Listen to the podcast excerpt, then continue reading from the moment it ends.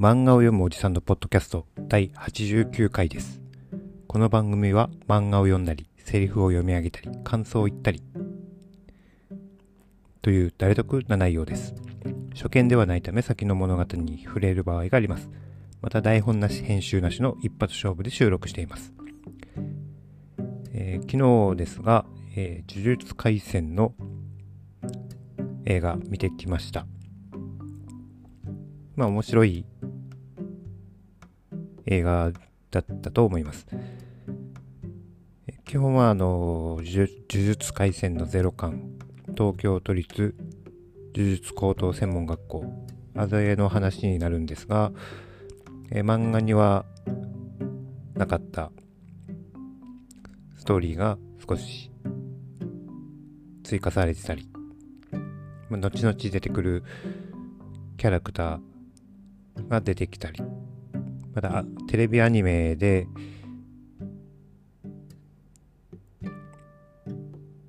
出てきてないキャラも声付きで出てきたりと していましてなかなか楽しめる漫あ映画だったなと思います。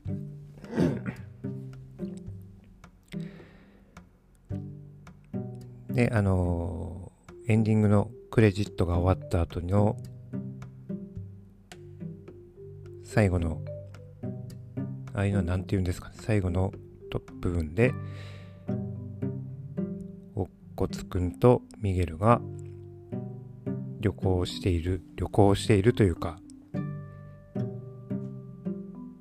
探し物ですかね。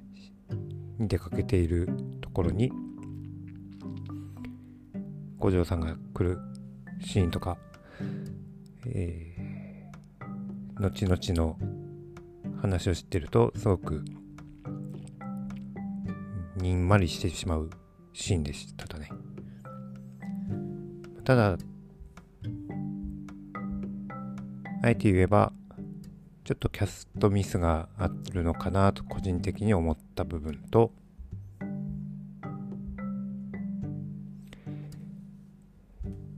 キャラの絵がちょっと可愛さを出しすぎてるんじゃないかなというふうには感じました。あくまでも個人的な感想です。ということででは本題に入ります。そうです。今日は呪術廻戦の日ですね。今日読む漫画は呪術廻戦第3巻になります。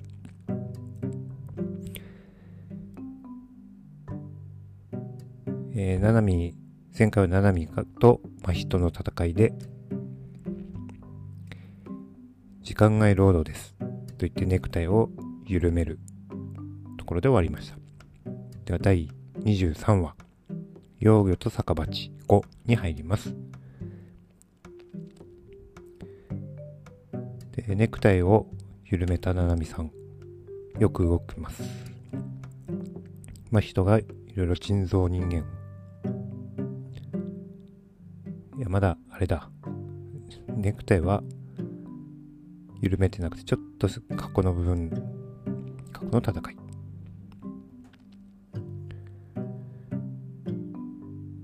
でまあ人は楽しい。ナナミは形を変えるのに元の人間の質量は関係ないのか。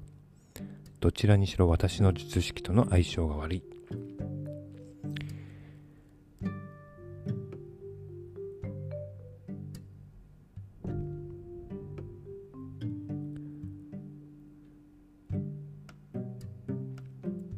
あんた何何級 ?1 級強いわけだ。実験体としてベスト。俺は運がいいね。感謝するよって言って、えー、ナナミの水を茶取りにトンと。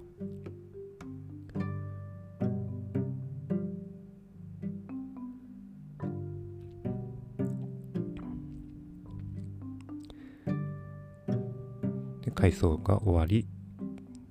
今のシーンに戻ってきますこんなもんか一級ずつしよく逃げ回ったけどいろいろと限界でしょ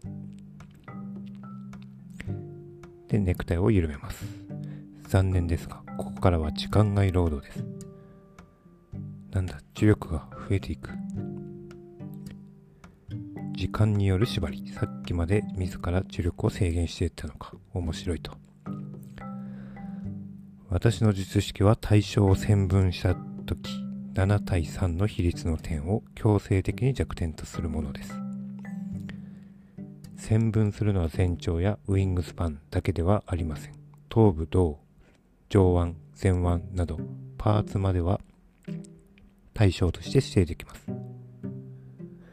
そしてこの術式は生物以外にも有効です。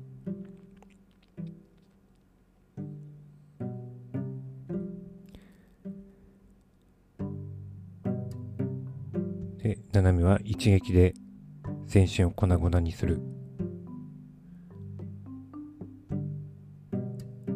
方にかけました。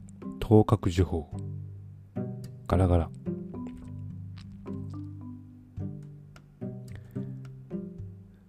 破壊した対象に呪力を込める拡張術式。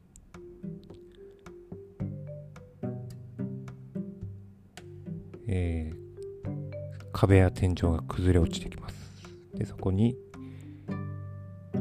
まあ、人が気を使っているところに、まあ、人の足をボギュッやりますね。一旦退きます。早く、足早く直した方がいいですよ。お互い生きてたらまた会いましょう。と言って、ななみは出ていきます。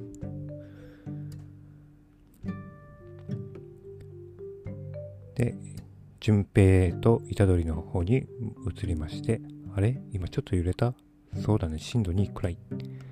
これは七海の攻撃の凄さを描いているんでしょうか。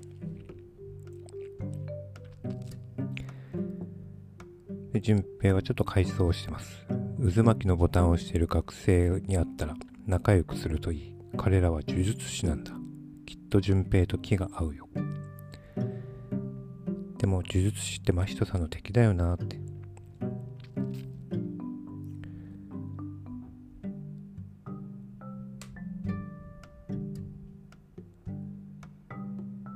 で、会話してますと。2人は意外と息が合ってますね。そこを偽下等が見ています。で、第23話終わり。で、第24話、幼魚と酒鉢6。で、ミミズ人間の、映画のミミズ人間の話をしてますね。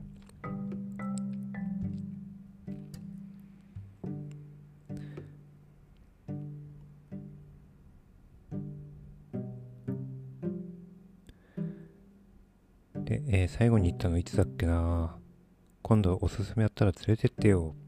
あれ？連絡先って言って、携帯を渡そうとしているところに、あれ？淳平、お母さんが声をかけてきます。タバコを吸ってます。歩きタバコで買い物帰り。友達？さっき会ったばかりだよ。さっき会ったばかりだけど友達になれそうです。虎杖裕二です。お母さん、ネギ似合わないっすね。おお、わかるネギ似合わない女目指してんの。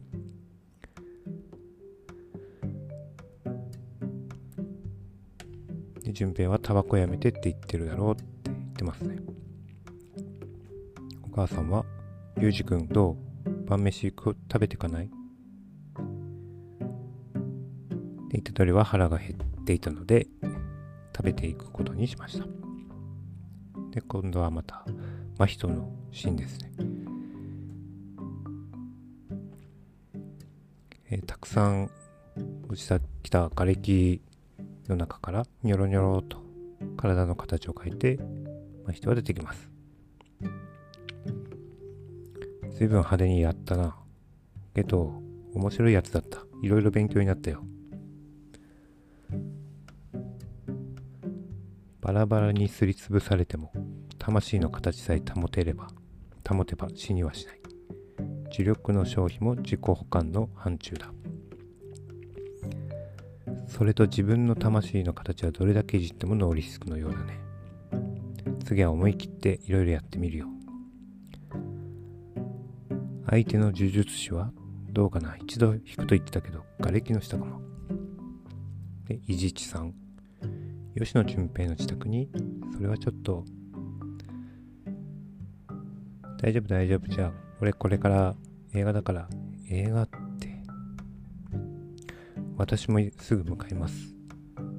っていう時に、ななみさんから電話がかかってきます。位置情報を送ったのでピックアップお願いします。一度高専に戻って家入さんの治療を受けます。大丈夫、死ぬような傷じゃありません。で、石地さんはすぐに虎杖君と合流、そちらに向かいます。で、ななみ、一緒にいないんですか？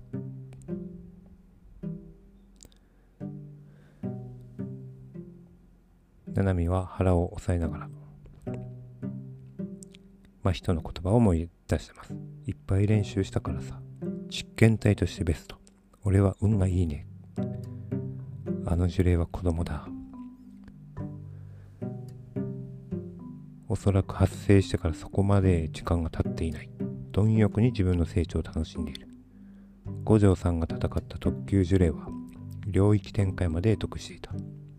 奴が生きていたらそのステージまで上り詰めるのにそう時間はかからないだろう加えてこちらの予想をはるかに超えるし被害者数。1秒でも早く払わないと取り返しのつかないことになる。でまた虎杖ですね。虎杖とお母さんすごく盛り上がってます。お母さんは酔っ払ってるってことですね。順平もたくさん笑ってますね。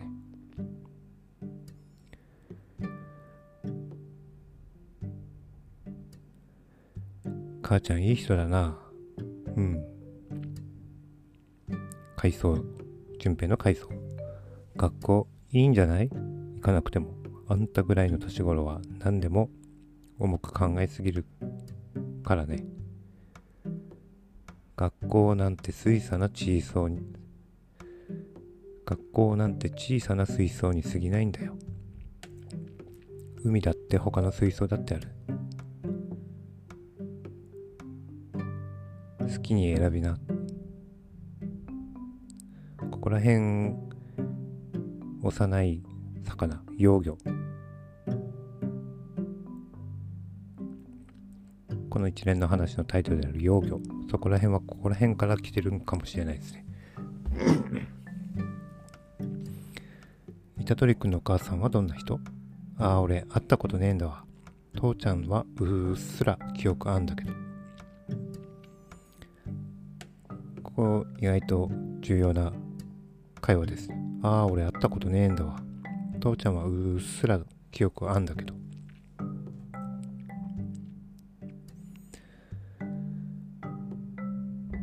虎杖君は呪術師なんだよね。人を殺したことある？ない。でも、いつか悪い呪術師と戦ったりするよね。その時はどうするの？それでも殺したくはないな。なんつうか一度人を殺したら殺すって選択肢が俺の生活に入り込むと思うんだ。命の価値が曖昧になって大切な人の価値までわからなくなるのが俺は怖い。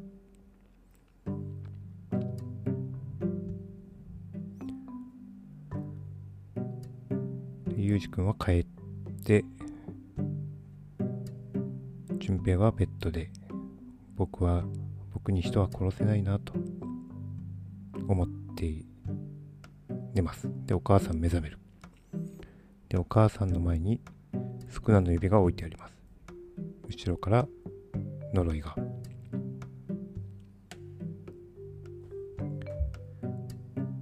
はいでは今日はここまでにします。ありがとうございました。また明日。